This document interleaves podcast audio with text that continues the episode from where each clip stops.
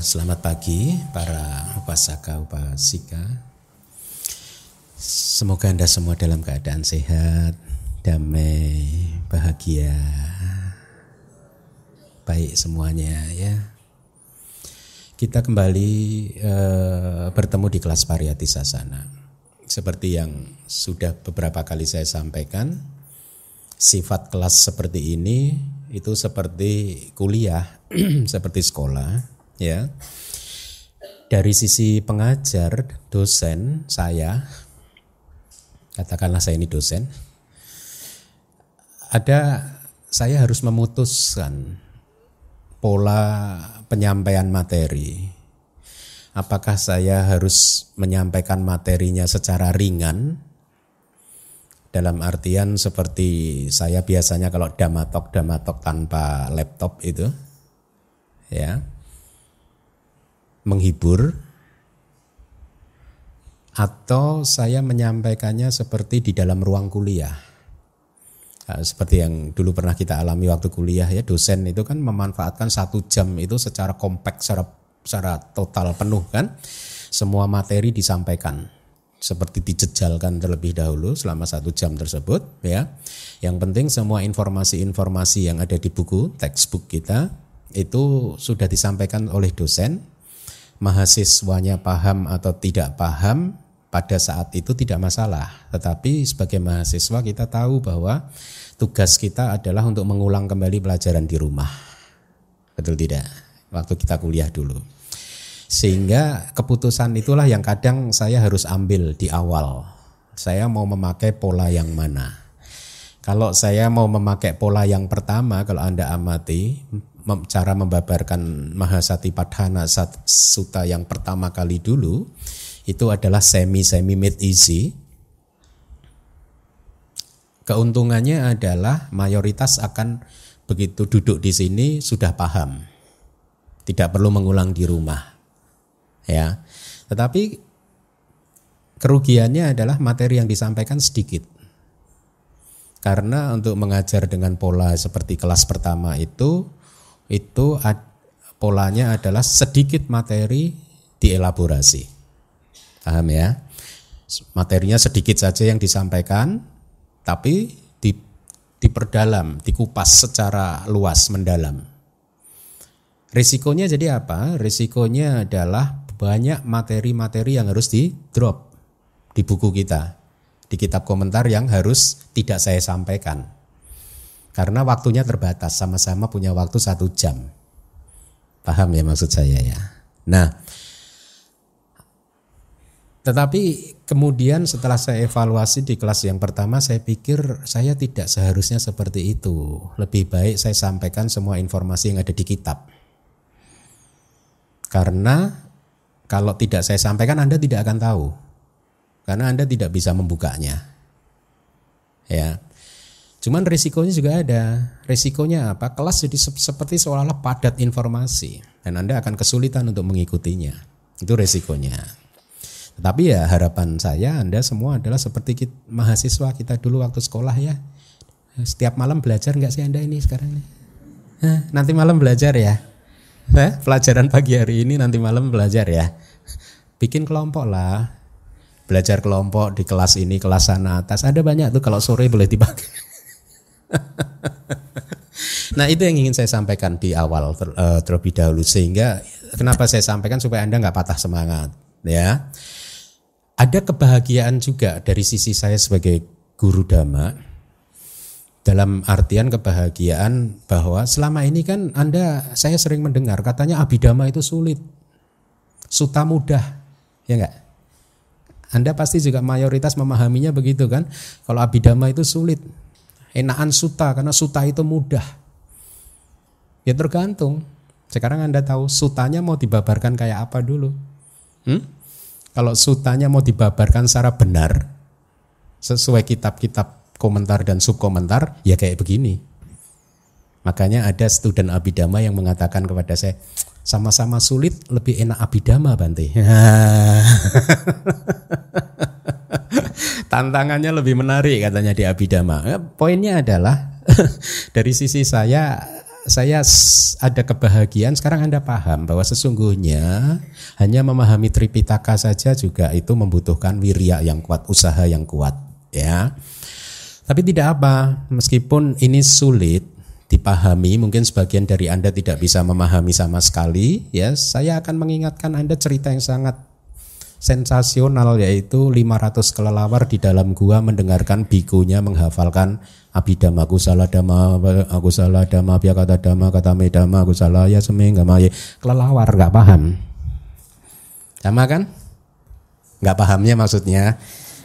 Kalau kelelawarnya nggak sama. Tapi efeknya meskipun kelelawar tadi tidak paham efeknya sekian ribu tahun ke depan kemudian Karma baik mendengarkan dhamma itu mendorong kelahiran dia sebagai manusia dan tidak hanya sebagai manusia biasa tapi sebagai 500 biku muridnya yang Arya Sariputa dan mencapai pembebasan.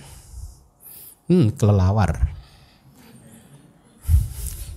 Atau besok saya minta pengurus yayasan dibikinkan gantungan di atas-atas gitu biar bergelantung. ya, Uh, artinya begini, atau kemarin saya bertemu dengan uh, ada undangan makan siang dan umat mengingatkan satu cerita pada saat umat Indonesia berkunjung uh, mengunjungi His Holiness uh, Dalai Lama ke-14. Kemudian kalau saya tidak salah His Holiness menyampaikan damatok dan ada umat yang tidak paham. Oh saya nggak paham itu apa sih ngapain dan menurut cerita yang kemarin yang saya dengar, His Holiness menyampaikan nggak apa-apa, duduk aja, duduk aja. Ya tapi nggak apa nggak apa nggak apa-apa, duduk aja, duduk aja. Nah ini ingin saya tiru, duduk aja, duduk aja. Ya. Nanti kalau misalnya duduk aja, duduk aja. Karena dengan hanya duduk saja mendengarkan meskipun tidak paham itu pun kebajikan. Kebajikan. Ya. Jadi tidak ada ruginya tetapi Anda harus ingat bahwa kehidupan adalah cause and effect, cause and effect, sebab akibat, sebab dan akibat. Sebabnya Anda ciptakan sekarang, efeknya bisa jadi mungkin tidak Anda nikmati di kehidupan sekarang, bisa jadi nanti kehidupan berikutnya, entah yang kapan.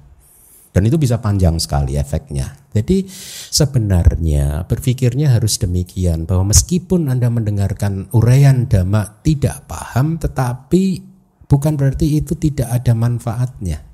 Anda aja yang mungkin belum bisa melihat manfaatnya. Nah, saya sudah sampaikan banyak beberapa cerita itu tadi kan, kelelawar dan lain sebagainya, ya. Atau yang kemarin petani yang illiterate yang nggak paham juga itu, ya. Jadi itu yang ingin saya sampaikan. Eh, keputusan saya adalah saya akan sampaikan semaksimal mungkin apa yang tertulis di kitab sub eh, komentar sub komentar kepada Anda karena ini ada direkam, ya sehingga Anda bisa mengulang mengulanginya kembali dengan mudah ya. Baik eh, pagi hari ini tidak ada pembacaan suta bahasa Indonesianya karena semoga bisa selesai pagi hari ini sinopsis. Tapi saya akan eh, lantunkan palinya kepada Anda ya. Eh, anda boleh mendengarkannya dengan penuh perhatian. Ewang me sutang Ekang samayang bagawa guru suwiharati kama sadam mang nama guru nang nigamo Tatrako bagawa biku amante si bikoti Badan teti te biku bagawato beca sosung. Bagawa etadawoja Ekaya noayang bikawe maiko satanang wisudia Soka pari dewanang samatika maya. Duga domana sanang adengga maya. Nyayasa adika maya. Nibanasa saci kiriaya Ya didang cataro satipadhana katame jataro ida bikawe biku kaye kayanu pasi wiharati. Atapi sampa jano satima wini aloke api jado menasang wedana su wedana nu pasi wiharati. Atapi sampajano satima winyaloke abijado manasang Cite citanupasi wiharati Atapi sampajano satima winyaloke abijado manasang. Dhame sudamanupasi wiharati Atapi sampajano satima winyaloke abijado manasang. Sadu Baik, itu tadi adalah sinopsis dari suta yang merangkum keseluruhan isi suta yang sangat panjang. Kita sudah sampai ke kelas yang kelima hanya untuk membahas sinopsis. Akan saya ulangi rangkuman uh, dari kelas minggu lalu kita sudah me, saya sudah sampaikan definisi dari satipadhana di kelas lalu ya. E, definisi yang saya suka satipadhana adalah fondasi untuk sati. Ya. Meskipun juga bisa mengandung arti yang sama, uh, arti yang bagus bahwa satipadhana atau empat satipadhana karena empat objek kan, kaya, wedana, cita, dhamma. Objeknya adalah tubuh, perasaan-perasaan, kesadaran-kesadaran dan dhamma objek mental ya. Empat ini adalah wilayah penjelajahan sati gocara seperti sapi yang mengembara di padang rumput dia mencari makanan di situ ya, mencari uh, rumput di sana di wilayah-wilayah tertentu. Nah, empat sati padana adalah wilayah penjelajahan sati atau dengan kata lain empat itu adalah objek yang harus diamati oleh sati ya. Jadi eh, terjemahan yang saya suka adalah fondasi untuk sati karena memang saya kenapa suka karena memang keempatnya ini seolah-olah dibangun untuk memperkokoh sati kita. Ya, untuk memperkokoh mindfulness kita, perhatian penuh uh, kita. Nah, sati padhana, kata padhana di samping sebagai fondasi juga bisa bermakna sebagai pelayan. Pelayan yang disebut sati. Asisten yang disebut sati ya. Cerita yang di kelas pertama sudah saya sampaikan seperti asisten raja yang mengingatkan raja, "Hei raja, kamu eh, raja punya gajah, punya kuda, punya harta benda yang berharga seperti ini, seperti itu loh." gitu. Begitu diingatkan oleh si asistennya, rajanya ingat akan sesuatu harta bendanya yang sangat berharga. Tetapi kalau asistennya pergi, dia lupa lagi. Sebagai raja kan dia kan menikmati kenikmatan-kenikmatan panca indera kan pesta, melihat penyanyi, penari, ya dan lain sebagainya. Dia lupa lagi terhadap sesuatu yang sangat berharga yang dia miliki. Sampai kemudian satinya datang lagi mengingatkan lagi, eh harta benda yang dimiliki ini loh gitu. Jadi seperti asisten, seperti sekretaris perusahaan yang selalu mengingatkan, ya.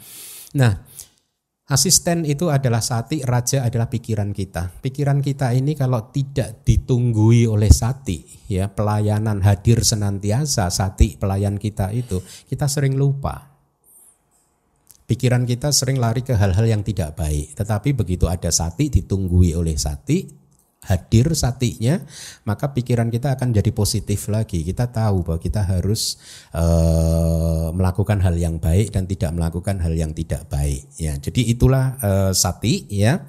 Lalu minggu lalu juga sudah saya sampaikan kenapa hanya ada empat sati padana, tidak kurang dan tidak lebih karena jawabannya adalah berkaitan dengan karakteristik individual ya. Kita mengenal ada dua jenis manusia yaitu yang nafsunya besar ya dan juga yang pandangan salahnya kuat. Ada loh umat Buddha yang pandangan salahnya itu kuat gitu. Ada juga yang nafsu-nafsunya besar ya. Nah, e, buat mereka ini objeknya sendiri-sendiri ya. Buat seseorang yang nafsunya besar, yang kecerdasannya cukup tajam, objeknya adalah e, berbeda, kemudian yang tumpul juga berbeda dan seterusnya.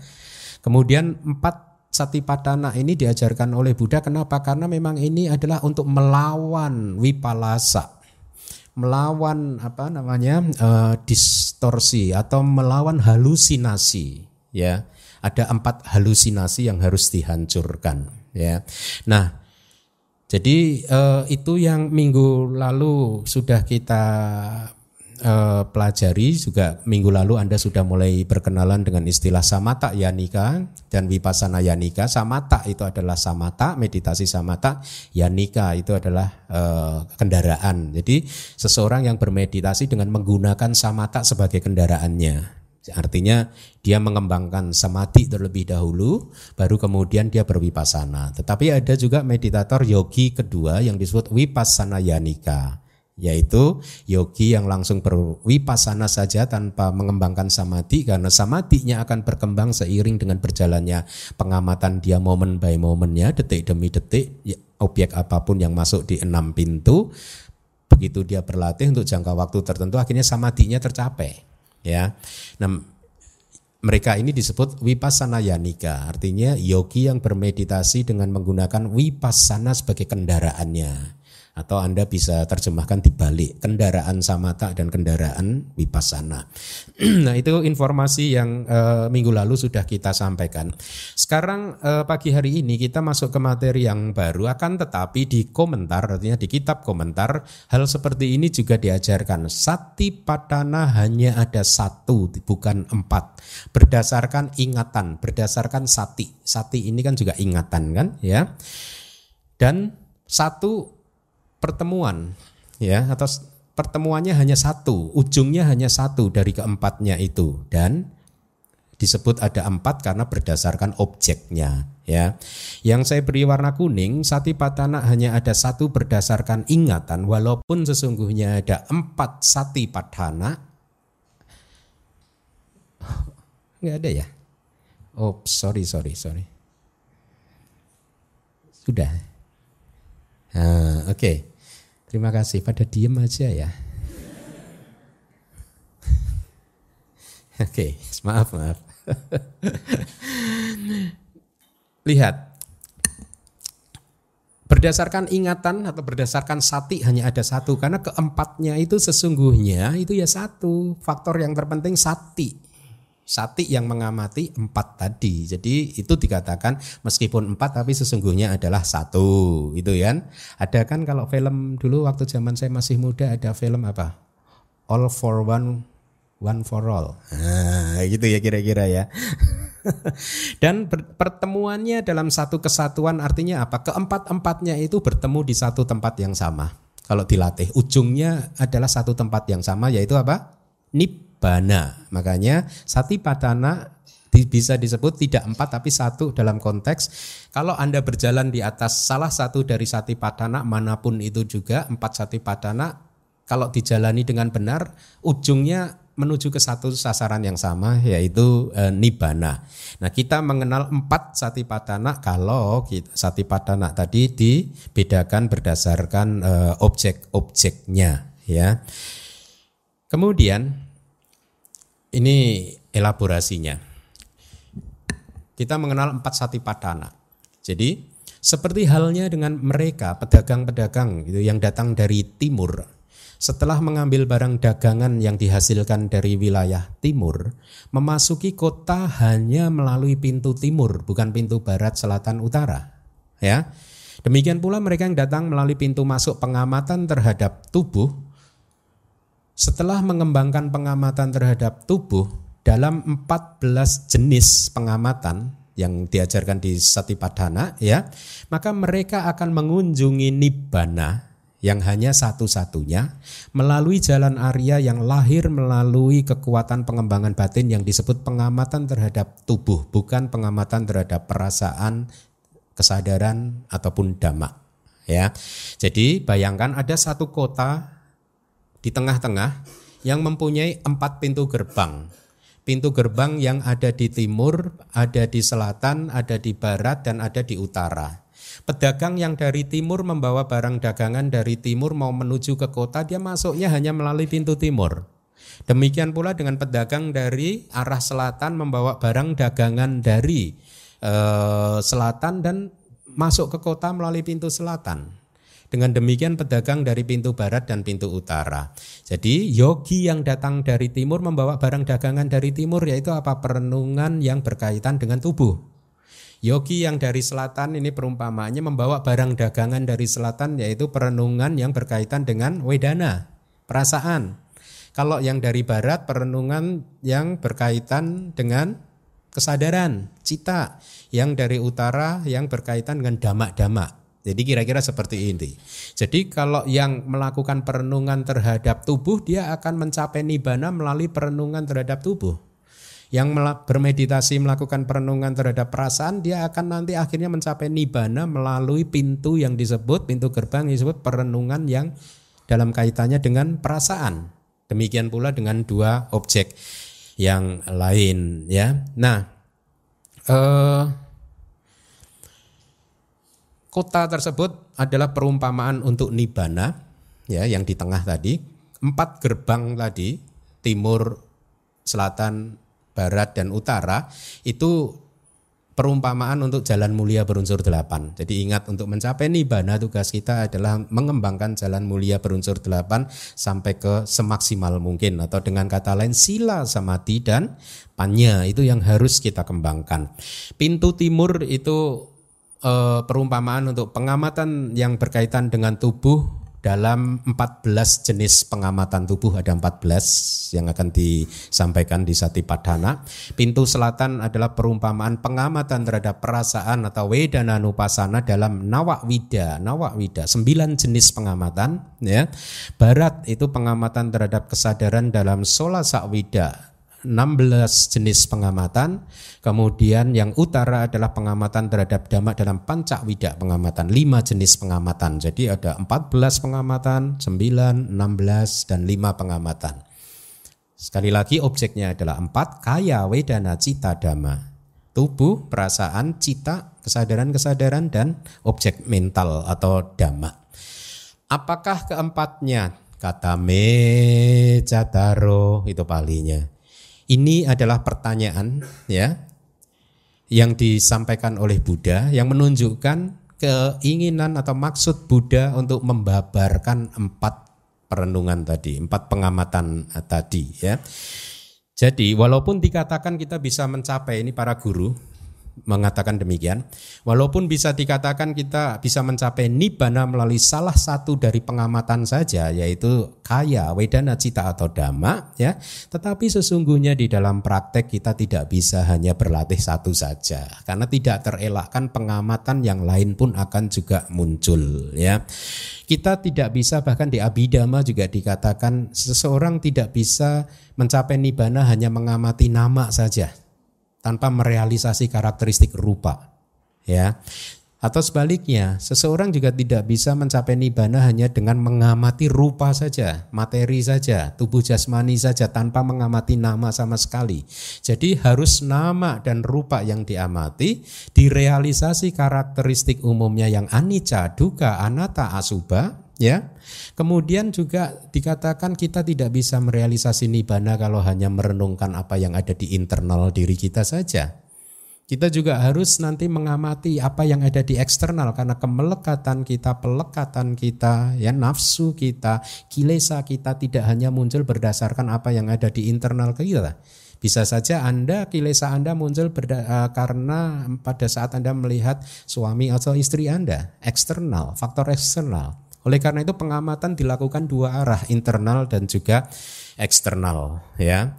Nah, kemudian Buddha juga mengatakan begini, kira-kira para biku Apabila kamu tidak mengamati atau memahami semua nama dan rupa, batin dan juga tubuh jasmani dalam tiga jenis parinya.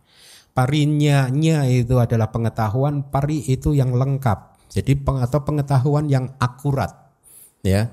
Pengetahuan yang akurat tentang apa? Yang akurat tentang nama dan rupa, batin dan jasmani harus akurat pengamatannya. Kalau kita ingin mencapai nibbana tidak boleh blur. Ya, inilah mengapa samadhi dibutuhkan, sati yang berkembang juga dibutuhkan gitu. Tanpa parinya, pengetahuan yang akurat, maka kamu tidak akan bisa keluar dari samsara. Ini kata-kata Buddha. Nah, sekarang saya sampaikan dari sumber lain, pengetahuan yang akurat itu apa? Ada tiga jenis pengetahuan yang akurat. Ya, yang pertama adalah pengetahuan yang akurat dalam hal dhamma yang harus diketahui nyata parinya. Ya. Pengetahuan yang akurat dalam hal damak yang harus diketahui itu adalah kalau kita mengembangkan vipassana itu adalah pengetahuan vipassana dua yang pertama. Yang pertama adalah itu saya tulis di layar nama, rupa, pariceda, nyana. Nyana itu pengetahuan. Jadi pengetahuan tentang pariceda, batasan nama dan rupa. Jadi yogi kita harus bisa mengerti dengan persis dengan batasan yang jelas bahwa yang saya amati ini adalah nama, yang saya amati ini adalah rupa. Ini nama itu rupa, ini nama itu rupa. Ya, itu pengetahuan akurat yang pertama. Kita mulai jelas kebijaksanaan kita paham mana yang disebut nama batin, mana yang disebut rupa materi atau tubuh jasmani. Nah pengetahuan vipassana yang nomor dua adalah pacaya parigaha nyana nyana adalah pengetahuan parigaha itu semacam pengambilan ya digenggam atau pemahaman memahami ya pemahaman tentang sebab dari segala sesuatu kita mulai melihat bahwa nama dan rupa muncul karena adanya sebab dan sebabnya itu kita ketahui. Ya. Itu yang disebut nyata perinya atau pengetahuan akurat tentang dhamma yang harus diketahui. Jenis pengetahuan akurat yang kedua adalah tirana parinya. Pengetahuan akurat dalam hal investigasi, ya. Menginvestigasi nama dan rupa. Diinvestigasi untuk diketahui karakteristik eh, apa individualnya dan juga eh, karakteristik umumnya ya. Yaitu apa? Oh ternyata di dalam setiap fenomena baik itu tubuh jasmani maupun batin ada tiga sub momen eksistensinya. Yaitu apa? Ada sub momen munculnya apa pun itu tubuh jasmani itu juga muncul Submomen yang kedua kelangsungannya untuk sesaat. Submomen yang ketiga bangga, terurai. Muncul bertahan sesaat, terurai. Muncul bertahan sesaat, terurai. Ada tiga submomen ini. Ini yang disebut sama sananyana yang ada di layar.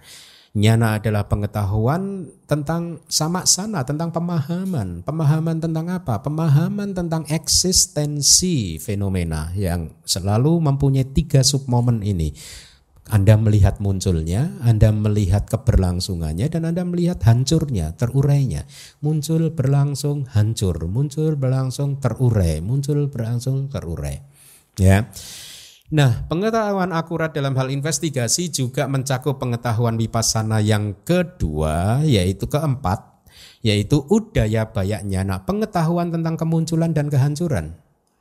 Ya, jadi menarik. Pada saat kita berwipasana, pada awalnya kita akan melihat tiga sub momen tadi. Muncul bertahan sesaat hancur, muncul bertahan saat hancur. Tetapi makin lama begitu panca indria kita itu mulai berkembang, sati mulai berkembang, samadhi mulai berkembang dan kualitas batin yang lain mulai berkembang, maka kita mulai melihat fenomena muncul lenyap semakin cepat. Sehingga kita sudah tidak melihat lagi keberlangsungannya, udah tidak sempat lagi. Muncul lenyap, muncul lenyap, muncul lenyap gitu. Ya, kita sudah tidak lagi tertarik untuk memperhatikan keberlangsungannya. Kenapa? Karena toh tadi sudah paham. Pengetahuannya sudah muncul bahwa ternyata ada momen di tengah yaitu berlangsung. Tetapi begitu ini makin dalam lagi, maka kita akan melihat fenomena muncul, hancur, muncul, hancur, muncul, hancur. Nah inilah yang disebut pengetahuan akurat dalam hal investigasi. Jadi lihat proses alamiahnya. Pada awalnya kita mampu mengamati tiga submomen kemudian setelah berkembang hanya submomen yang kita amati. Begitu berkembang lagi maka nanti yang teramati hanya satu submomen saja. Pengetahuan akurat yang ketiga adalah dalam hal penanggalan, penghancuran, peninggalan, meninggalkan kilesa, menanggalkan kilesa, ya, menghancurkan kilesa. Itu dimulai atau bahasa palinya pahana perinya Dimulai dari pengetahuan wipasana yang disebut bangga nyana. Nyana itu pengetahuan, bangga itu disolusi, terurai, penguraian. Pada tahapan ini, yogi hanya melihat bahwa apa pun yang diamati hancur. Begitu Anda melihat objek langsung hancur. Anda melihat hancur. Semua yang diamati hanya yang tampak hanya kehancurannya saja. Hancur, terurai, terurai, terurai, terurai. Inilah bangga nyana. Ya. Pada saat wipasana, pengetahuan wipasana tadi sudah mulai merekah, mulai matang, Anda mampu melihat tiga sub momen. Pada saat pengetahuan vipassana semakin matang, Anda mulai melihat hanya dua submomen. Begitu tambah matang lagi, Anda hanya melihat submomen satu saja. Lenyap, lenyap, lenyap, lenyap. Begitu dilihat, hancur. Begitu dilihat, hancur. Dilihat, hancur. Itu yang disebut bangga nyana, pengetahuan tentang terurainya fenomena. Pahana perinya atau pengetahuan akurat yang ketiga itu muncul mulai bangga nyana hingga munculnya apa yang disebut maga nyana, pengetahuan jalan yaitu momen di mana seorang yogi mencapai pencerahan.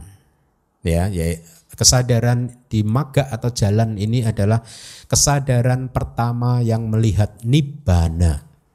Ya. Nah, di kitab kita juga dijelaskan pengetahuan wipasana yang paling dasar tadi nama rupa paricedanya nah pengetahuan yang mengetahui batasan ini nama ini rupa. Hingga terus sampai ke atas hingga ke gotra bunyana sebelum munculnya maga nyana kesadaran jalan. Semua pengetahuan itu mempunyai kemampuan untuk menekan kilesa tetapi hanya temporer saja sementara waktu saja. Ya belum dihancurkan, tidak dihancurkan. Nanti setelah keluar dari meditasi ngobrol kilesanya kayak rumputnya tumbuh lagi gitu. Ya, kalau pas habis meditasi, habis retretnya, Anda amati nggak suami atau pas istri Anda kalau habis retret pasti cute ya, baik hati kan? Tapi sehari kemudian balik lagi. Nah, dimaafkan karena rumputnya tumbuh lagi rumput liarnya tumbuh itu. Tetapi pada saat muncul maganya nak jalan. Tadi waktu mengambil sila saya juga membimbing Anda ya. Eh, aspirasi untuk mencapai jalan kan, maga kan ya, jalan yang mulia ya. Kemampuan dari jalan ini adalah menghancurkan kilesa sampai ke akar-akarnya sehingga enggak bisa tumbuh lagi. Seperti pohon yang kena petir der tumbang sampai ke akar-akarnya dan pohon itu mati enggak akan bisa tumbuh lagi. Ini kemampuan dari maganya nak pengetahuan jalan dan itu adalah hasil puncak dari vipassana kita ya. Nah, eh, itu semua adalah pengetahuan yang harus direalisasi melalui vipassana ya, melalui meditasi ya sesuai dengan petunjuk Mahasati Padana ya. Eh, jadi ketika kita mempraktekkan kaya nupasana, pengamatan yang berkaitan dengan tubuh terhadap tubuh, kita juga hendaknya tidak hanya mengamati rupa saja ya. Demikian pula nanti kalau kita sedang membahas wedana nupasana, pengamatan terhadap perasaan juga Anda harus memahaminya. Tidak hanya perasaan sesungguhnya yang diamati di dalam praktek realnya, nyatanya, tetapi semua fenomena yang disebut pancu padana kanda yaitu apa agregat lima agregat yang menjadi objek pelekatan kita baik internal maupun juga eksternal.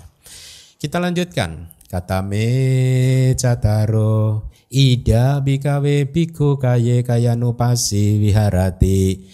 Apa keempatnya ida di sini? Artinya di sini itu di mana? Di sasana ini di ajaran Buddha ini bukan di ajaran non Buddhis di dalam ajaran Buddha di sini ida bikawe biku para biku ya. Artinya di sini Buddha hanya menyebut nama biku saja tetapi Anda tidak harus patah semangat berarti bukan untuk saya Bante enggak penjelasannya seperti ini. Kenapa Buddha hanya menyebut biku saja? Sapaan karena biku adalah sapaan untuk individu-individu yang telah menerima ajaran. Anda kan juga menerima ajaran Buddha kan meyakininya kan berarti Anda juga biku dalam konteks ini berarti sati padana juga untuk Anda ya terus seorang biku artinya adalah ini adalah contoh untuk individu yang sedang berjuang di dalam pati-pati, sedang bermeditasi. Ida bikawe biku, wahai para biku, di sini seorang biku, seorang biku yang sedang bermeditasi, itu artinya ya. Nah, berkaitan dengan panggilan kenapa Buddha di Sutta hanya memanggil biku saja, tidak yang bikuni, upasaka, upasika, ada penjelasannya seperti ini. Makhluk-makhluk yang lainnya selain biku seperti para dewa, manusia yang lain itu juga berjuang keras untuk keberhasilan pati-patinya ya.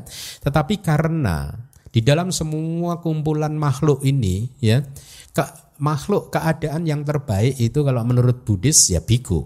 Ya, jadi dia adalah seta yang terbaik, makhluk yang terbaik. Dalam hal kesiapannya untuk berlatih, maka Buddha memanggil yang terbaik biku ya. Kesiapan berlatih ya kan? Karena gaya hidup biku adalah sudah diatur sedemikian rupa sehingga kami tidak mempunyai tugas duniawi lagi kami hanya mempunyai tugas untuk mencapai yang adi duniawi tidak harus bekerja tidak harus memasak ya tidak boleh mempunyai kepemilikan dan lain sebagainya maka kami lebih siap dibandingkan upasaka, upasika dan yang lainnya ya. Tetapi ketika yang dipanggil hanya biku, maka sebenarnya yang level di bawahnya juga termasuk. Seperti ya kalau tiba-tiba Pak Presiden datang ya, eh Pak Presiden datang, mari Pak Presiden. Pastikan Presiden nggak datang sendirian kan? Hah? Kalau kita mari Pak Presiden dan rombongannya. Berarti ini dengan kalau dengan bahasa zaman now Ida bikawe biku di sini para biku dan rombongannya gitu kira-kira begitu ya. ya, kira-kira begitu. Jadi uh, panggilan biku juga merujuk untuk individu-individu yang lain gitu. Nah, uh, di kitab komentar jadi disebutkan bahwa siapa pun itu yang mengikuti ajaran ya meskipun dia non biku tetap saja dia dipanggil atau disebut sebagai seorang biku ya. Mereka yang telah dikata seperti yang telah dikatakan oleh uh, Buddha seperti ini di suta. Mungkin seseorang berpakaian penuh perhiasan ya, tetapi apabila dia selalu berperilaku seimbang, batinnya seimbang, tenang, terkendali panca inderanya mempraktekkan kehidupan yang luhur yang suci ya telah meletakkan tongkat pemukul artinya apa? Tidak suka menyakiti makhluk lain makhluk ya bukan manusia berarti termasuk nyamuk semut dan lain sebagainya. Maka dia adalah brahmana pertapa dia adalah seorang biku ini kata-kata Buddha. Ya jadi istilah biku tidak merujuk hanya pada kami yang berjubah saja Beginilah seharusnya uh, seorang yang menempuh jalur spiritual lembut, tidak kasar, tidak suka teriak-teriak apalagi berteriak di jalan. Ya. Jadi kita uh, adalah seorang yang harus menjadi seseorang yang lembut. Kemudian ada kalimat ida bikawe biko kaye kayano pasi wiharati seorang biku berdiam sebagai pengamat tubuh di dalam kaitannya dengan tubuh artinya apa sebagai atau di dalam tubuh jasmani, hanya mengamati tubuh di dalam tubuh jasmani. Ya, disebutkan di dalam kitab komentar ada anggota tubuh mayor dan minor. Anggota tubuh yang minor itu seperti rambut, kepala, bulu badan ya, eh, kemudian kuku, gigi, kulit dan eh, anggota tubuh yang lain termasuk yang ada di dalam tubuh ya. Nah, Poinnya adalah bahwa tubuh ini adalah sebagai satu kumpulan fenomena materi yang sesungguhnya menjijikkan. Ya. Kenapa menjijikkan? Karena menjadi tempat kemunculan dari segala sesuatu yang menjijikkan seperti rambut, kepala, bulu di tubuh, kuku, gigi, kulit dan kotoran-kotoran di dalam tubuh kita. Ya, maka kita harus merealisasikan ada saja orang yang melekat kepada tubuh jasmaninya dan menganggap bahwa tubuh jasmaninya adalah tubuh yang indah dan tidak hanya melekat pada tubuh jasmaninya mungkin dia tidak melekat pada tubuh jasmani dirinya sendiri tapi dia melekat pada tubuh jasmani orang lain eksternal menganggapnya sebagai tubuh yang indah. Nah di dalam meditasi ini kita akan merealisasi bahwa tubuh adalah anicca duka anata asuba. Tidak kekal penuh penderitaan bukan roh bukan milik roh dan tidak indah tidak cantik ya. Nah Eh, di kitab komentar juga disampaikan istilah bahwa seluruh tubuh jasmani ini disebut rupa kaya atau kelompok materi-materi ya. Jadi kita bisa membagi tubuh ini dalam tiga level ya. Tubuh jasmani, kepala, anggota tubuh, tangan, kaki itu level yang paling kasar pengamatan yang paling kasar, tapi pengamatan yang lebih mendalam lagi, kita sudah tidak melihat lagi kepala, bahu, tangan, kaki dan anggota tubuh yang lain, tetapi kita mulai melihat lebih detail lagi yaitu rambut kepala, ya, kemudian bulu badan, kemudian e, kuku, e, gigi, kemudian kulit dan juga organ-organ internal di dalam tubuh yang lain, ya. Tetapi ini pun juga masih menengah kasar di dalam meditasi kita harus mampu menembus bahwa sesungguhnya rambut ini hanyalah terdiri dari partikel yang kecil-kecil, sangat kecil yang disebut sebagai rupa kelapa istilah palinya, ya. Kelompok materi yang kecil-kecil yang hanya muncul lenyap, muncul lenyap, muncul lenyap, subatom, sangat kecil sekali, muncul lenyap, muncul lenyap. Ya. Bahkan rupa kelapa yang sekecil itu, partikel yang sangat kecil, itu pun harus ditembus lagi bahwa ternyata di dalam rupa kelapa ini masih terdiri lagi dari komponen-komponennya yang banyak. Ada beberapa individu rupa, ada delapan individu rupa yang tidak bisa dipisahkan lagi di dalam satu rupa kelapa, yaitu apa? Elemen tanah, elemen patawi apa air, kemudian elemen api, elemen angin, kemudian warna, warna ada warnanya, kemudian ada rasanya ya. Eh, Petawi apa Tejowayo warna ganda ada baunya ada rasanya ada eh, sari makanannya yang mempertahankan kehidupannya ya. Nah itu pun individu inilah yang sesungguhnya yang kalau menurut guru-guru Terawada itu yang harus ditembus supaya kita bisa melihat fenomena yang sejati para mata dhamma atau dhamma yang hakiki jadi kita tidak lagi melihat tubuh jasmani ini sebagai kepala, tangan, kaki dan lain sebagainya, tapi kita melihat di dalam tubuh jasmani ini yang ada hanyalah partikel-partikel yang kecil tadi, yang minimal terdiri dari delapan fenomena individu materi yang tidak terpisahkan. Ada yang terdiri dari sembilan, ada yang terdiri dari sepuluh partikel. Nah ini yang harus ditembus hanya pada saat kalau menurut tradisi Theravada para guru mengajarkan kepada kita hanya pada saat kita mampu melihat partikel yang kecil ini tadi, individu-individu rupa ini tadi, maka kita dikatakan telah merealisasi karakteristik dari rupa. Jadi bukan melihat tubuh jasmani, tapi melihat rupa yang muncul dan lenyap, muncul dan muncul lenyap, muncul lenyap. Kemudian Ida bikawe biku kaye kaya nupasi Seorang biku sebagai pengamat tubuh Artinya apa? Dia adalah seseorang yang memiliki sifat untuk merenungkan tubuh atau mengamati tubuh, ya. Kemudian dan setelah mengatakan tubuh, pengambilan kata tubuh lagi untuk kedua kalinya hendaknya dipahami sebagai berikut. Kalau Anda ingat nanti di rumah kalau Anda mau buka kata palinya itu ada kata-kata ida bikawe biku kaye kaya nupasi wiharati. Di sini para biku, seorang biku berdiam sebagai pengamat tubuh dalam kaitannya dengan tubuh. Ada dua kata tubuh di sana. Ya, maksudnya apa? Bukan tanpa maksud Buddha menyebutkan ada dua kata tubuh, seperti halnya nanti dua kata perasaan juga. Maksudnya adalah yang pertama, supaya kita tidak keliru mengamati, supaya akurat pengamatan kita, supaya tidak tercampur antara tubuh dan perasaan dan cita dan dhamma ya bahwa kita saat ini sedang melakukan pengamatan terhadap tubuh dalam kaitannya dengan tubuh bukan tubuh dalam kaitannya dengan perasaan karena tidak ada pengamatan tubuh di dalam perasaan ya. Tujuannya apa? Tujuannya adalah untuk merealisasi dan mengembangkan pengetahuan kebijaksanaan yang memahami secara akurat karena kita masih kadang tidak akurat. Contoh kalau Anda merasakan pinggang Anda sakit apa yang Anda pahami? Yang sakit siapa? Pinggang Anda kan? Ya kan? Tubuh Anda sakit kan? Atau seorang sakit kemudian harus periksa ke dokter, duh Bante saya sakit nih, tubuh saya sakit. Hmm? Padahal sesuai dengan dhamma, tidak ada ceritanya tubuh sakit. Yang sakit itu adalah perasaan, bukan tubuh. Tubuh tidak bisa sakit. Kalau pinggang Anda sakit, kenapa? Oh berarti elemen tanahnya yang berlebihan. Berbenturan, bergesekan satu dan yang lainnya. Akhirnya perasaan Anda merasakannya itu sebagai perasaan yang sakit. Nah inilah yang dimaksud kenapa ada dua kata tubuh. Ida bikawe biku kaye kayano basi wiharati. Seorang biku berdiam sebagai pengamat tubuh yang ada dalam kaitannya dengan tubuh. Bukan dalam kaitannya dengan yang lain.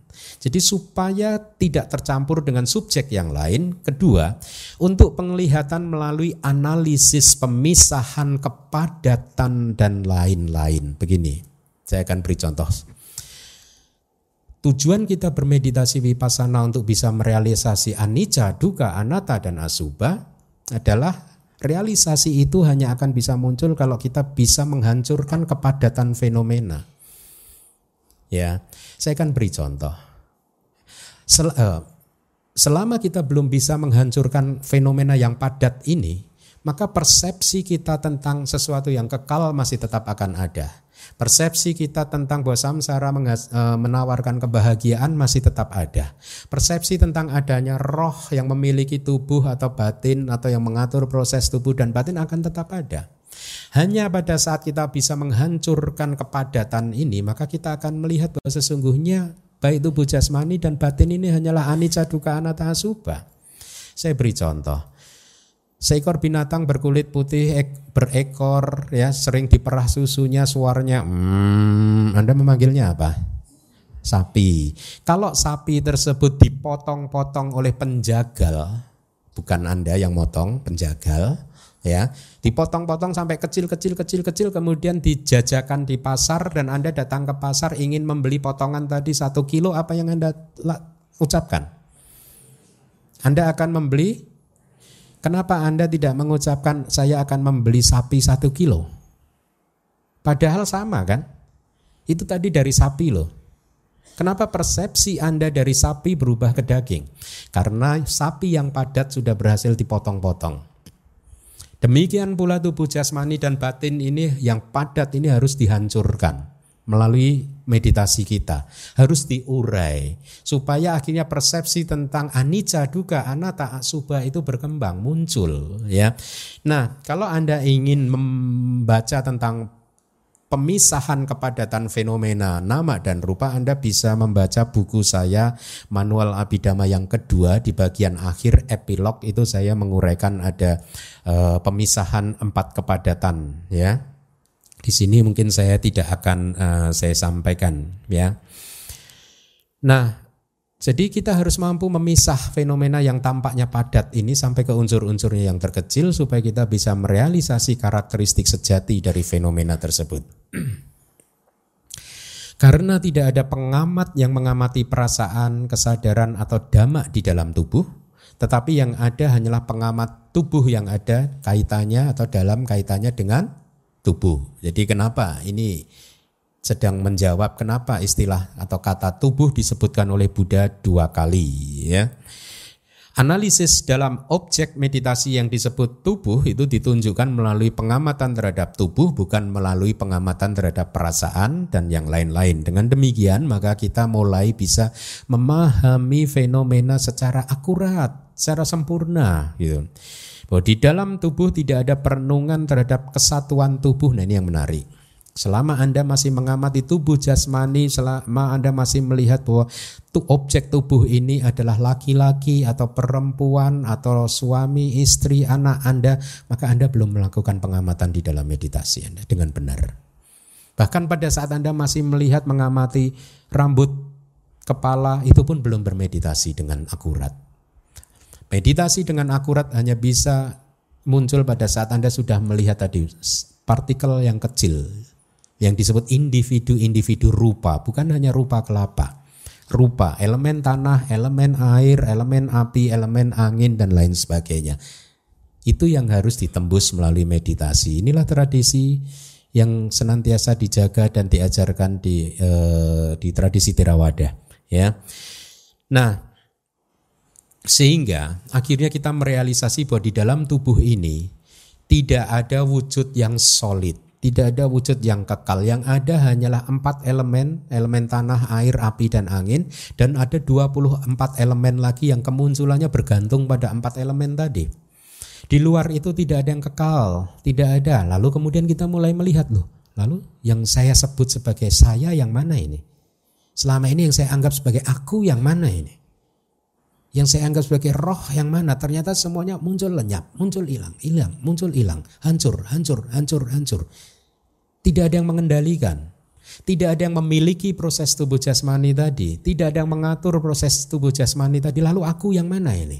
Nah, realisasi tentang anatta mulai akan seperti matahari yang merekah di ufuk timur, mulai muncul perlahan-lahan.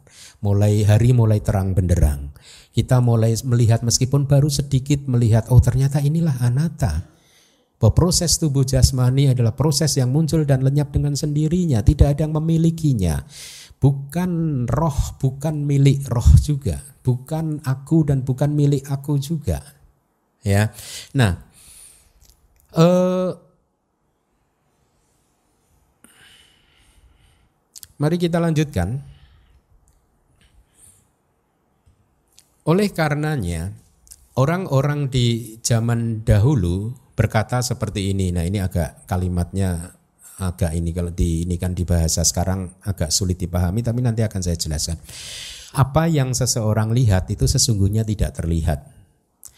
Apa yang terlihat itu malah dia tidak melihatnya. Tanpa melihatnya, seorang yang bebal terikat dalam keadaan terikat dia tidak bebas. Maksudnya begini. Apa yang kita lihat ini sesungguhnya itu tidak ada. Anda melihat ke arah saya ada Bantai Keminda. Dalam pengertian yang paling puncak tidak ada Bantai Keminda. Yang ada adalah individu rupa tadi yang muncul lenyap. Elemen tanah, air, angin, udara, dan seterusnya. Ya. Tetapi apa yang terlihat itu malah yang kita tidak melihatnya. Apa yang ada maksudnya elemen tanah, air, api, dan angin yang harusnya itu memang nyata-nyata ada. Kita malah tidak melihatnya. Paham ya? Itulah yang dikatakan tanpa melihat fenomena yang nyata itu tadi, maka seorang yang bebal terikat dalam keadaan yang terikat, maka dia tidak bebas. Dia kok bukan kita, tenang aja. ya. Nah, jadi dengan kata lain, yang kita lihat setiap hari ini sesungguhnya adalah sesuatu yang dalam pengertian yang hakiki puncak tidak ada ya. Tapi kita terjebak pada sesuatu yang tidak ada dan terjerat oleh segala yang tidak ada yang kita sebut kalau eh, istilah abidamanya itu konsep ya. Terjebak pada konsep ini semua dan konsep inilah yang membuat kilesa kita akhirnya muncul. Pada saat kita bisa melihat fenomena sejati yang dibalik konsep ini, maka kilesa akan secara perlahan terkikis. Gitu. Uh,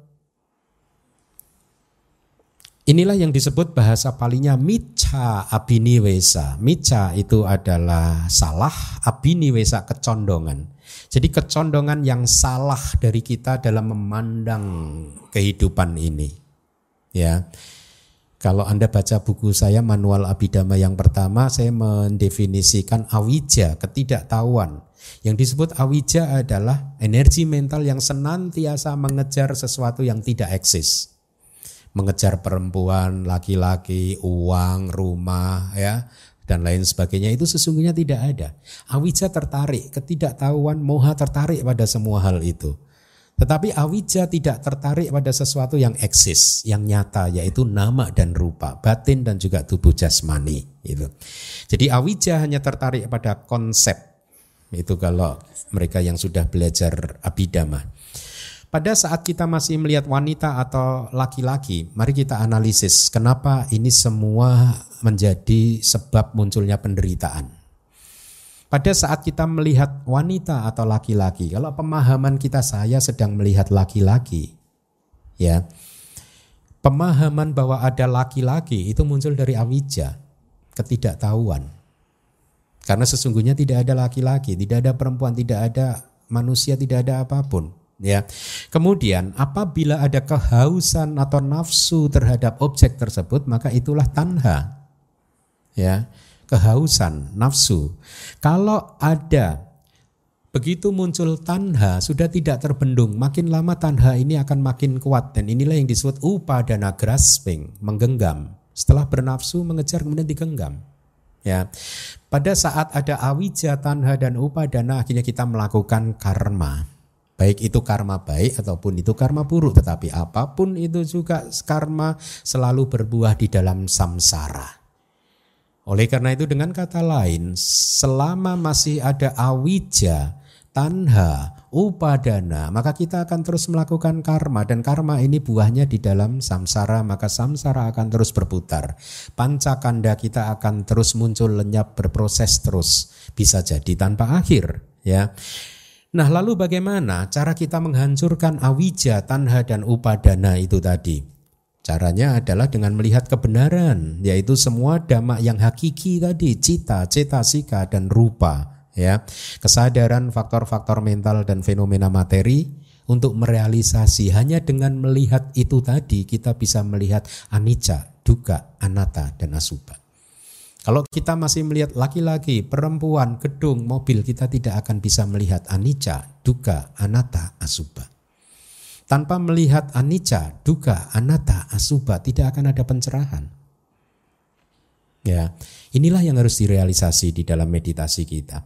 Nah, dengan uh, pengamatan terhadap tubuh ya, maka kita akan melihat bahwa ternyata tubuh jasmani ini tadi partikel yang kecil-kecil ini tadi adalah bukan sebagai aku ahang dan juga bukan milikku ya itu realisasi meditasi jadi demikian pula dengan perasaan perasaan bukan aku perasaan juga bukan milikku Demikian pula dengan hati, pers, uh, batin, persepsi ataupun fenomena mental yang lain bukan aku dan juga bukan milikku.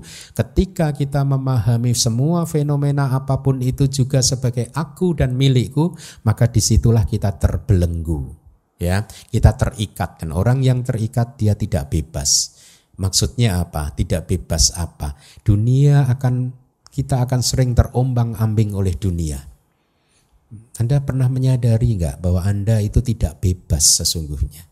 Kehidupan Anda, kedamaian hati Anda, dan kehancuran dari kedamaian hati Anda sangat ditentukan oleh orang lain. Hmm? Kayak orang lain itu punya remote control yang mengendalikan kehidupan Anda. Kehidupan anda. Begitu dipencet on, Anda tiba-tiba nggak happy. Ya? Dipencet yang lainnya lagi, Anda tiba-tiba tersenyum. Hmm? Itulah yang dimaksudkan. Kita terikat dan kita tidak bebas. Ya, kenapa demikian? Karena kita belum bisa merealisasi damak yang hakiki, para mata damak yang anicca, duga, anatta, dan asuba. Nah, mari kita lanjutkan. Ini adalah tujuh pengamatan di dalam meditasi vipassana. Yang pertama, nomor satu itu adalah pengamatan atau kita mengamati fenomena apa pun itu sebagai fenomena yang tidak kekal, bukan sebagai fenomena yang kekal. Bahasa palinya anicca nupasana, ya pengamatan tentang ketidakkekalan dengan melihat ketidakkekalan maka kita akan menanggalkan kilesa untuk sementara waktu persepsi tentang kekekalan lenyap untuk sementara waktu sampai munculnya maga nyana pengetahuan jalan Kesombongan pun juga untuk sementara waktu lenyap. Pernahkah Anda berpikir bahwa kesombongan hanya muncul pada saat batin kita menganggap sesuatu sebagai kekal? Maka kita ada kesombongan. Hmm? Kalau kita sudah tahu bahwa segala sesuatu tidak kekal, maka tidak akan ada lagi kesombongan. Betul ya? Nah, kesombongan untuk sementara waktu lenyap. Kemudian perenungan yang kedua, melihat fenomena sebagai duka bukan suka. Bahasa palinya duka nupasana atau pengamatan terhadap fenomena sebagai duka penderitaan. Ketika kita melihat duka, maka persepsi tentang kebahagiaan dan nafsu yang menggebu-gebu pun lenyap. Kita masih bernafsu karena kita menganggap bahwa ada suka.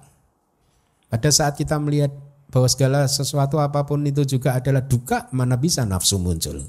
Ya.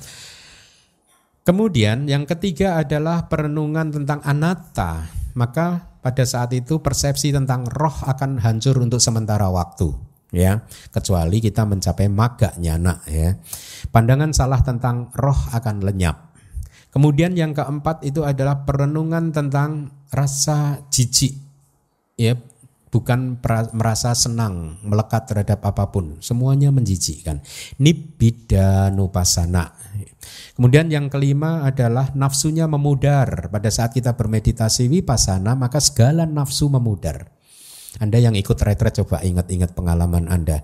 Pada saat meditasi Anda sudah mulai berkembang, lihatlah nafsu Anda memudar ya bukan berarti cintanya memudar loh ya. Suami istri jangan takut oh Bante kalau gitu suami saya nggak boleh ikut retret ah gitu. Enggak enggak. Nafsu itu negatif tapi cinta meta itu positif. Yang anda butuhkan dari suami dan istri anda bukan nafsu tapi cinta yang disebut meta. Dan meta itu baru bisa muncul kalau ikut pabaja nanti.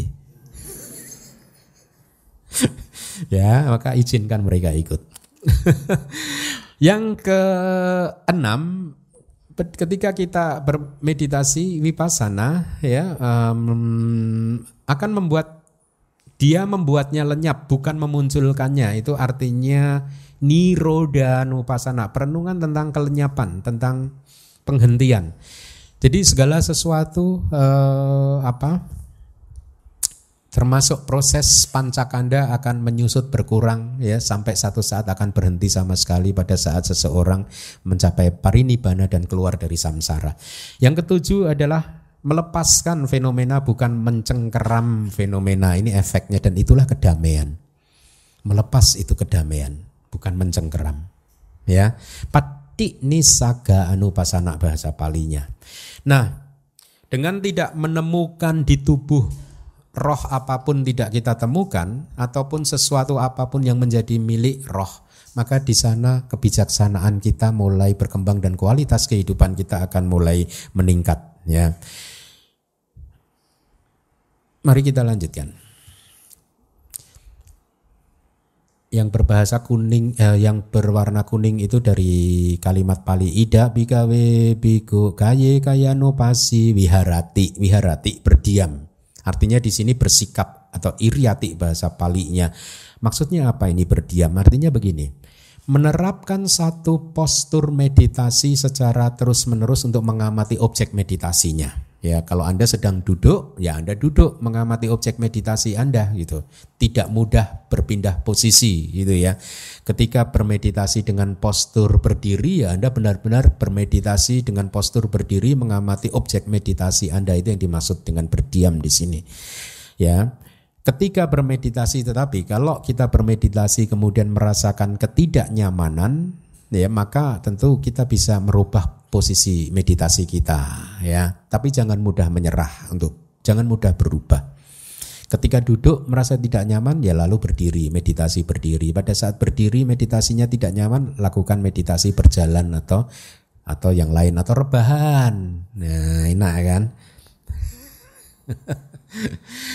Kemudian ada lagi, nah ini adalah tiga komponen yang menjadi kunci keberhasilan meditasi. Atapi sampai jano satima. Atapi adalah seorang yang gigih.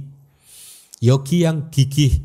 Di dalam meditasi retret kita adalah kita harus menjadi yogi yang sangat gigih, tidak mudah menyerah ya.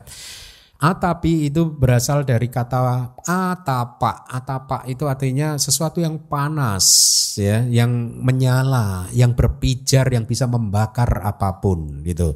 Ini adalah kata lain dari wirya, usaha. Jadi usaha kita harus gigih ya, harus pantang maju terus pantang mundur, tidak mudah menyerah gitu ya. Seperti tekad Buddha uh, bodhisatta pada malam sebelum penerangan sempurna kan bertekad gigih kan itu kan berjuang keras kan? Saya tidak akan bangkit dari tempat duduk ini sebelum saya mencapai sama sang Buddha. Itu tekadnya gigih nah anda juga latih itu. Hmm? nanti lima menit udah belum ya ini ya? Baru lima menit udah lupa sama kegigihannya. Kegigihannya ada di niat aja. Nah Faktor yang pertama dari tiga komponen yaitu A tapi seorang yang gigih adalah gigih eh, kegigihan inilah yang membakar kilesa di tiga kehidupan. Kegigihan inilah yang disebut semangat yang bergelora ya. Semangat yang menggelora adalah nama untuk energi atau wirya. Seorang yang gigih adalah seorang yang memiliki semangat yang menggelora. Ini penjelasannya. Jadi kita harus mempunyai semangat yang menggelora di dalam meditasi, bukan di dalam hal yang tidak baik. Ya, kalau kita meditasi kita harus gigih. Ya. Nah, walaupun di sini hanya wirya saja yang disebutkan sebagai dhamma yang membakar kilesa, ya. Tetapi hendaknya dipahami bahwa hal ini juga berlaku untuk faktor jalan mulia berunsur delapan yang lainnya, ya. Jadi Tiga faktor penting adalah ah tapi sampak jano, sampak jana itu adalah pemahaman yang jernih. Nanti akan kita jelaskan. Kemudian satima artinya apa? Mempunyai perhatian penuh, berperhatian penuh gitu. Jadi seorang yogi kalau ingin berhasil dia harus mempunyai tiga syarat ini, tiga faktor ini yaitu dia adalah atapi sampak jano dan satima. Seorang yang gigih mempunyai pemahaman yang jernih terhadap objek yang diamati dan juga berperhatian penuh. Faktor yang kedua, dengan pemahaman yang jernih sampak jana itu artinya disertai dengan pengetahuan yang disebut pemahaman yang jernih. Bahasa palinya sampak jana terdiri dari dua kata sam plus pejana. Berarti itu pemahaman yang menyeluruh, pemahaman yang lengkap terhadap objek yang diamati, ya. Di sini saya terjemahkan jadi pemahaman yang jernih karena di dalam prakteknya itu mengandung arti kalau Anda sudah mengembangkan semua panca indera, mampu melihat nama dan rupa itu dengan sejelas-jelasnya, maka penglihatan Anda sangat jernih. Anda akan melihat segala sesuatu dengan sangat detail sekali. Ya penglihatan Anda akan secara bertahap akan menjadi makin jernih, makin jernih, makin jernih. Semakin jernih penglihatan Anda, semua detail dari fenomena menjadi semakin terlihat. Kalau penglihatannya belum jernih, maka detailnya tidak terlihat. Ya, sehingga realisasinya pun juga tidak maksimal. Nah, seperti ketika air jernih, maka semua yang ada di dasar air tersebut akan terlihat secara lengkap tidak ada yang tidak terlihat itu ya maksudnya.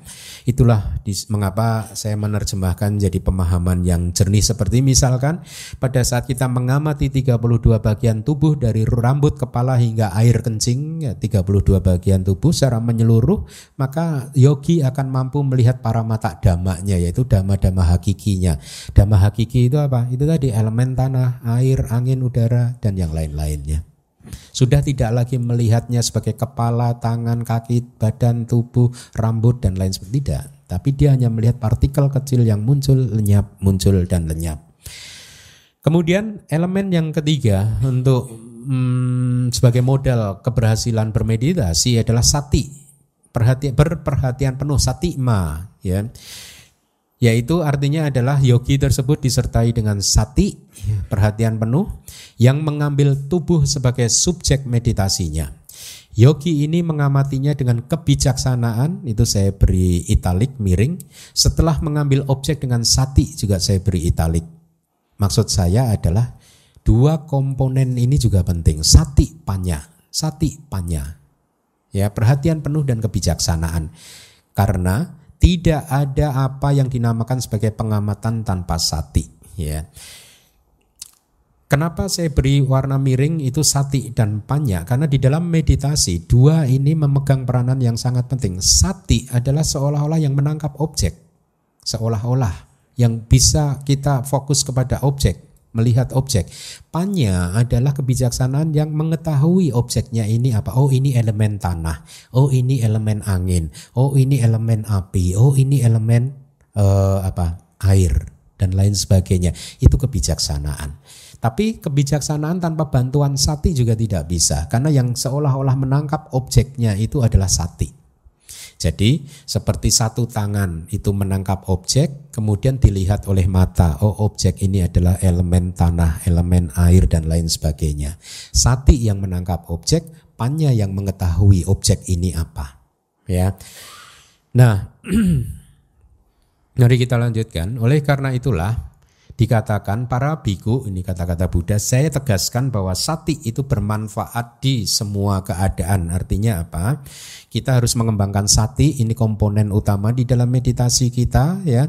Sati ini di dalam kitab komentar dijelaskan seperti garam di dalam semua makanan. Artinya apa? Dibutuhkan di semua makanan ya. Buat mereka yang nggak ada darah tingginya ya. Semua makanan katanya kalau di zaman India dulu membutuhkan garam Artinya apa? Keadaan apa pun membutuhkan sati. Sati ini kayak garam. Ya. Tidak ada ceritanya sati ini eksesif. Kelebihan sati nggak ada. Ya, ada semakin banyak, semakin kelebihan semakin bagus.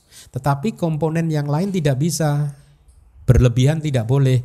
Katakanlah kalau energi Anda berlebihan, sama di Anda kurang, tidak seimbang, maka akan membuat batin Anda bergejolak. Makanya energi dan samadhi harus seimbang. Sebaliknya juga kalau samadhi Anda berlebihan kuat sekali tapi wirya Anda lemah tidak seimbang maka akan membuat Anda tiba-tiba tergelincir masuk ke bawah enggak mengantuk.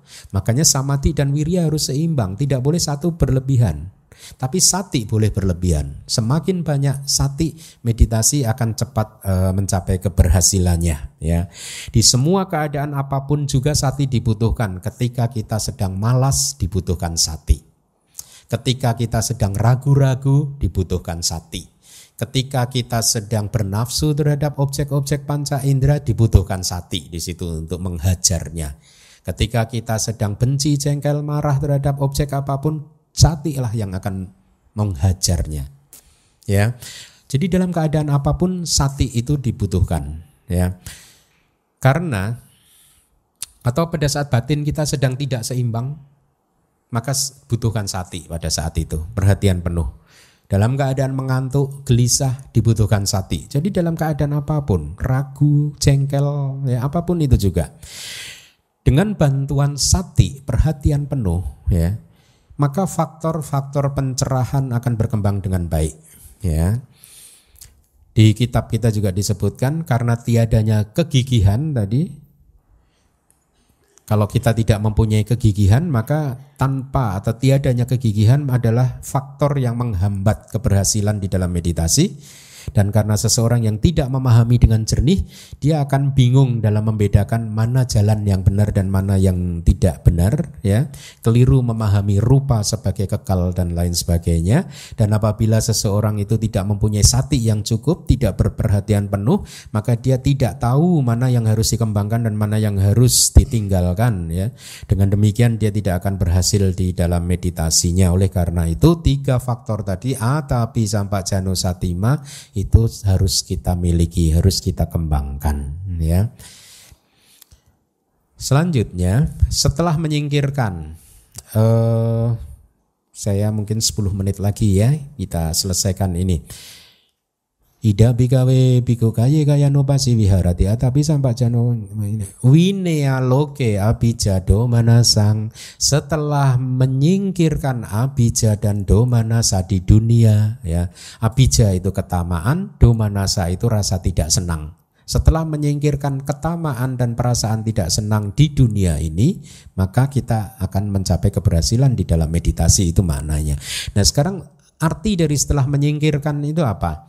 Setelah menyingkirkan melalui metode dua metode penyingkiran melalui damak yang berlawanan dan penyingkiran melalui e, pelumpuhan ya jadi setelah menunjukkan faktor-faktor seperti wirya, panya, dan sati yang berasosiasi dengan subjek meditasi perenungan terhadap tubuh, maka sekarang di sini Buddha akan menunjukkan faktor yang harus dilenyapkan dulu sebelum meditasi kita berhasil. Tadi kan yang harus dikembangkan. Tapi sebelum bisa mengembangkan itu kita harus melenyapkan penghambatnya, perintangnya dulu. Yang merintangi, apa itu yang merintangi? Panca niwarana. Lima rintangan batin. Dari lima rintangan batin itu ada dua rintangan yang disebut kepalanya dari lima rintangan batin tadi yaitu abija dan domanasa.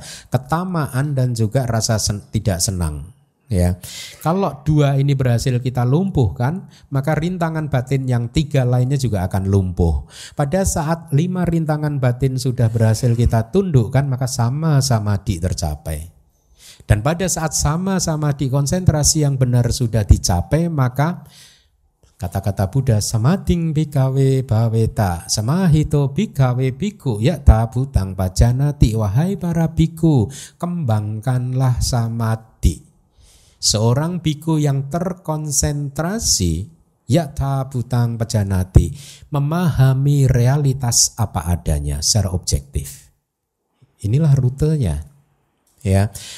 Jadi sebelum kita mengembangkan atapi sampai menjadi atapi sampai jano satima maka ada dhamma yang harus kita tundukkan dulu yaitu panca niwarana dari panca niwarana lima rintangan batin ini ada dua dhamma yang menjadi kepalanya yaitu ketamakan dan eh, rasa tidak senang. Dengan menyingkirkan itu maka eh, pancaniwarna berhasil dilumpuhkan. Ya. Kemudian di dunia Artinya di dunia bukan di dunia luar sana ya, tapi hanya di dalam tubuh ini karena kita sedang melakukan pembahasan perenungan terhadap tubuh kan. Artinya dunia berarti di tubuh ini. Oleh karena di sini istilah tubuh dimaksudkan sebagai dunia dalam arti sebagai damak yang mengalami kehancuran. Kenapa disebut dunia tubuh ini? Karena ini mengalami kehancuran. Itu maknanya ya.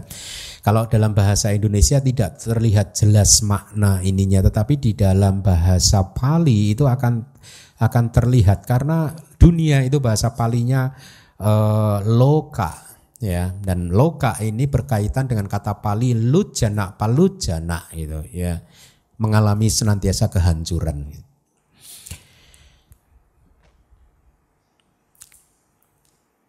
Disebut ini ada tambahan informasi kenapa Anda sering mendengar pancak niwarana kan? Lima rintangan batin. Kenapa disebut rintangan ya. Disebut rintangan karena kelimanya tadi lima rintangan batin itu merintangi jalan ke kelahiran di alam dewa dan juga merintangi pencapaian jana dan juga merintangi pencapaian maga pala dan nibbana. Makanya disebut rintangan itu maknanya.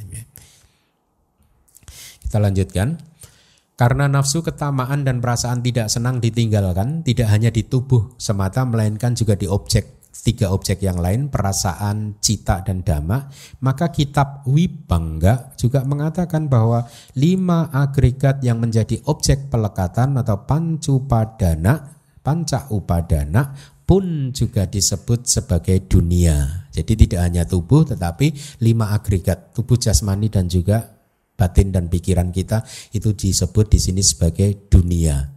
Jadi ketamaan dan perasaan tidak senang harus dilenyapkan dari nama dan rupa kita ini. Ya, supaya apa? tercapai sama-sama di. Ya. Ini adalah tadi yang saya sebut ketamaan bahasa palinya abija itu sama dengan hasrat indriawi atau bahasa palinya kama canda. Perasaan tidak senang bahasa palinya do manasa itu pikiran jahat atau e, biapada yang sudah belajar abidama abija ketamaan itu adalah cetasika loba. Perasaan tidak senang adalah cetasika dosa ya. Jadi pasangan ini loba dan dosa ini kepala dari panca niwarana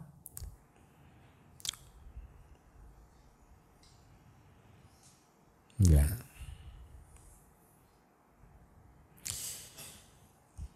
Selanjutnya, setelah menyingkirkan nafsu ketamaan dan perasaan tidak senang di dunia, berdiam, merenungkan perasaan, kemudian merenungkan kesadaran, merenungkan dhamma, ini yang empat satipatthana, hendaknya dipahami sesuai dengan yang telah dijelaskan di atas yang berkaitan dengan perenungan terhadap tubuh, Uh, ya, saya rasa kita cukupkan dulu ya sampai di sini karena sudah banyak yang batuk-batuk.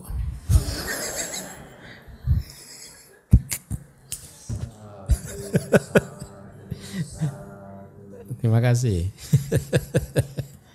Itu batuk-batuk semua tuh. ya, ya. Bante uh, dalam uh, Paticca Samuppada itu dijelaskan awija pacaya sangkara sangkara pacaya winyana winyana pacaya nama rupa kenapa dalam meditasi yang kita lihat itu nama rupa dulu ya untuk untuk uh, vipassana? Sedangkan uh, awija itu ya adalah yang ketidaktahuan itu dalam paticca pada itu adalah putaran itu yang pertama. Nanti. Ya terima kasih. Baik kita bermeditasi itu sesungguhnya adalah untuk menembus empat kebenaran mulia. Ya. Untuk melihat empat kebenaran mulia melalui pengalaman langsung dengan kebijaksanaan yang sudah dikembangkan melalui meditasi. Itu tujuan meditasi kita. Di dalam empat kebenaran mulia, yang pertama harus kita realisasi adalah kebenaran mulia yang pertama dulu yaitu kebenaran mulia tentang duka bahwa segala sesuatu adalah duka. Kebenaran mulia yang pertama itu sesungguhnya adalah pancu padana kanda atau lima agregat yang menjadi objek pelekatan kita. Itulah kebenaran mulia yang pertama. Ya. Nah, pancu padana kanda, lima agregat yang menjadi objek pelekatan itu tidak lain dan tidak bukan adalah nama dan rupa, batin dan jasmani. Jadi ini adalah langkah pertama yang harus kita tembus dulu karena waktu kita tadi kan hanya satu jam, jadi saya hanya mengurai di sana. Kita harus merealisasi kebenaran mulia yang pertama dulu. Oh iya inilah duka. Ya kalau di Anata Lakana Sutta, saya sedang menerjemahkan Anata Lakana Sutta dari kitab-kitab penjelasannya ya. Nah, saya rencanakan nanti setelah selesai Mahasati Patana Sutta saya akan sampaikan Anatalakana Sutta yaitu suta yang lain yang juga tidak kalah sulitnya dengan ini. Di dalam Anatalakana Sutta Buddha membimbing realisasi itu secara bertahap. Ya. Di suta tersebut Buddha berkata seperti ini tam tang kim manyak tabi gawe rupang nicangwa anicangwa bagaimana menurut kamu? Apa ya? Bagaimana menurut kamu? Apa yang kamu pikir para biku? Rupa tubuh jasmani itu nica wa anica nica atau anica ya? Kemudian para biku menjawab anicang bante tidak kekal bante. Kemudian Buddha menuntun logika para biku lagi. Yatpan anicang dukang watang tang sukang wa. Ya, segala sesuatu yang anicca, yang tidak kekal, yatpan anicang dukang watang sukawa. Selanjutnya, segala sesuatu yang tidak kekal itu duka atau itu suka. Kemudian Buddha menuntun logikanya begitu. Akhirnya bikunya menjawab dukang bante. Ya. Nah, tadi di kelas juga begitu. Saya hanya menyampaikan mungkin penekanannya di anicca. Tetapi sesungguhnya kalau Anda merealisasi anicca melalui pengalaman langsung di meditasi Anda, maka perlahan-lahan Anda akan melihat oh inilah duka. Karena di kelas yang terdahulu saya sampaikan definisi dari duka itu adalah keadaan yang setiap detik, setiap momen kita seolah-olah dibombardir oleh muncul lenyap, muncul lenyap, muncul lenyapnya fenomena apa pun itu juga. Itulah duka. Ya. Nah, kebenaran mulia yang pertama adalah untuk merealisasi bahwa nama dan rupa adalah duka. Realisasinya melalui mana? Bisa melalui anicca. Karena yatman anicang tang dukang. Bahwa segala sesuatu yang anicca itu adalah duka. Gitu. Pada saat sudah melihat eh, menembus empat kebenaran mulia, maka kita juga akan melihat sebab kemunculannya. Ya. Tadi sudah saya sebut, sebutkan kan sebab-sebab kemunculan dari fenomena kalau tadi itu hanya uh, secara global apa yang penting saja yang diuraikan di kitab komentar yaitu awija tanha upadana. Awija itu ketidaktahuan, tanha itu nafsu, kehausan, upadana itu pelekatan, menggenggam, tidak mau melepaskan. Hmm, semua dipikir satu malam, dua malam karena digenggam, nggak mau dilepas-lepas. Itu upadana. Ya, kalau ada orang yang mengatakan kita, oh kamu itu memang katakanlah nih monyet gitu ya, ya Terus habis itu dipikir terus sampai besok dipikir kok kemarin ngatain monyet ya, monyet ya, monyet ya, monyet, monyet, monyet. Nah. Enggak dilepas-lepas. Orangnya hanya mengatakan monyet satu kali, dia mengata-ngatai dirinya sendiri ribuan kali. Itu yang namanya menggenggam. Enggak mau dilepas-lepas, enggak mau dilupakan. Ya. Awija tanha upadana Ya, upadana pelekatan menggenggam itu adalah tanha yang diintensified. Ya, nafsu kehausan yang sudah menggumpal, sudah kuat sekali ya, mengalami intensifikasi. Nah, sebenarnya di Mahasati Patana Sutta juga disebutkan sebab dari itu semua. Ya, nah kalau tadi ditanyakan kenapa kita nggak mengupas paticca samupada ya Bante? Paticca samupada adalah pisau analisa untuk mengupas kebenaran mulia yang kedua. Nah, kebenaran mulia yang kedua adalah kebenaran mulia tentang asal mula penderitaan, tanha. Tetapi cara mengupasnya nanti lewat patija samupada. Avijja pacaya sangkara sangkara pacaya winyanang winyana pacaya nama rupa nama rupa pacaya salaya danang salaya dana pacaya paso pasa pacaya wedana wedana pacaya tanha tanha pacaya upadana. Upadana pacaya bawo bawa pacaya jati. Jati pacaya jara marana soka paridewa duka domana supaya sasambawanti satu Awija pacaya sangkara. Karena ada ketidaktahuan maka ada sangkara. Apa itu sangkara? Volitional formations. Formasi-formasi mental yang akhirnya melakukan karma. Ya, karena ketidaktahuan maka kita melakukan karma. Baik itu karma buruk ataupun juga karma baik. Kalau karma buruk berarti mudah diketahui itu karena awija. Lalu bagaimana Bante penjelasannya? Kok karma baik juga didorong oleh awija? Ya. Kenapa karma baik kita Anda melakukan karma baik juga didorong oleh awija? Oleh ketidaktahuan saya saya katakan. Saya jelaskan. Awija adalah energi di dalam mental kita yang senantiasa melihat dan mengejar sesuatu yang tidak nyata. Awija ketidaktahuan tidak mengejar sesuatu yang nyata. Sesuatu yang nyata adalah sesuatu yang nanti jam satu dipelajari di Sandi Abidama kelas. Hah? Berarti Anda yang datang nanti di kelas SAC itu yang nggak punya awija. Anda yang nggak datang nanti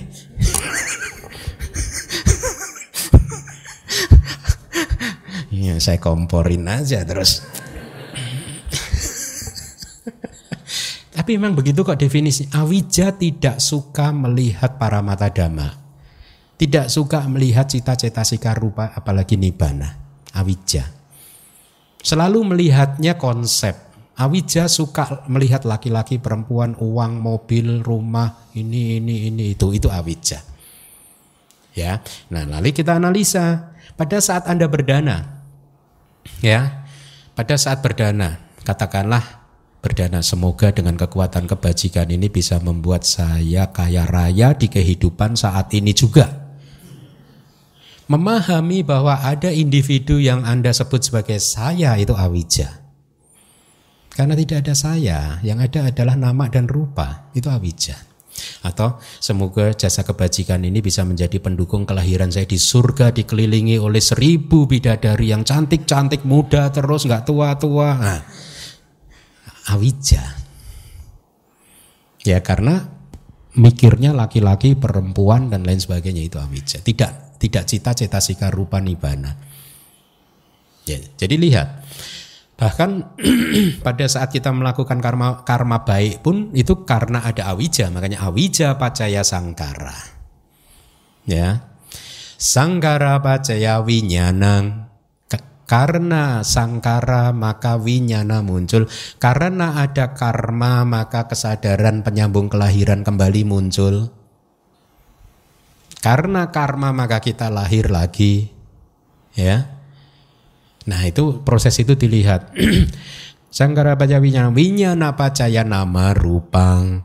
Karena kita sudah lahir, akhirnya kita mendapat nama dan rupa ini. Tubuh jasmani, batin dan tubuh jasmani ini itu nama rupa pacaya salaya tanang. Karena ada nama rupa maka ada enam indera. Hmm, kalau nggak ada nama rupa nggak ada enam indera. Ya salaya tanang pacaya paso karena ada enam indera maka tidak terhindarkan ada kontak dengan objek-objeknya. Tidak bisa dihindari lagi. Pasa pacaya wedana. Karena ada kontak antara indera dan objek maka perasaan muncul ya.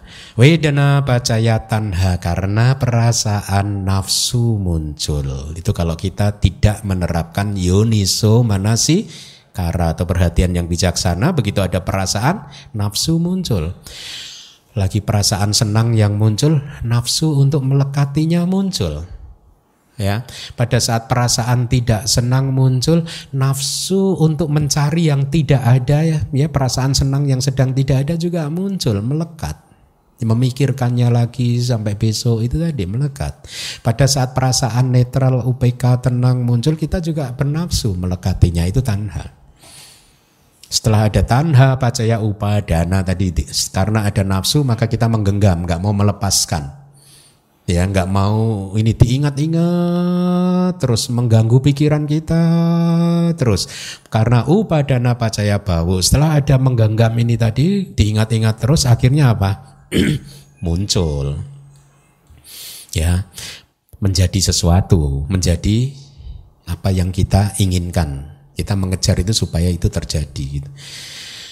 Nah, demikianlah proses sebab atau asal mula dari penderitaan yang merupakan kebenaran mulia yang kedua, ya, yang harus dipahami melalui patijasa samupada.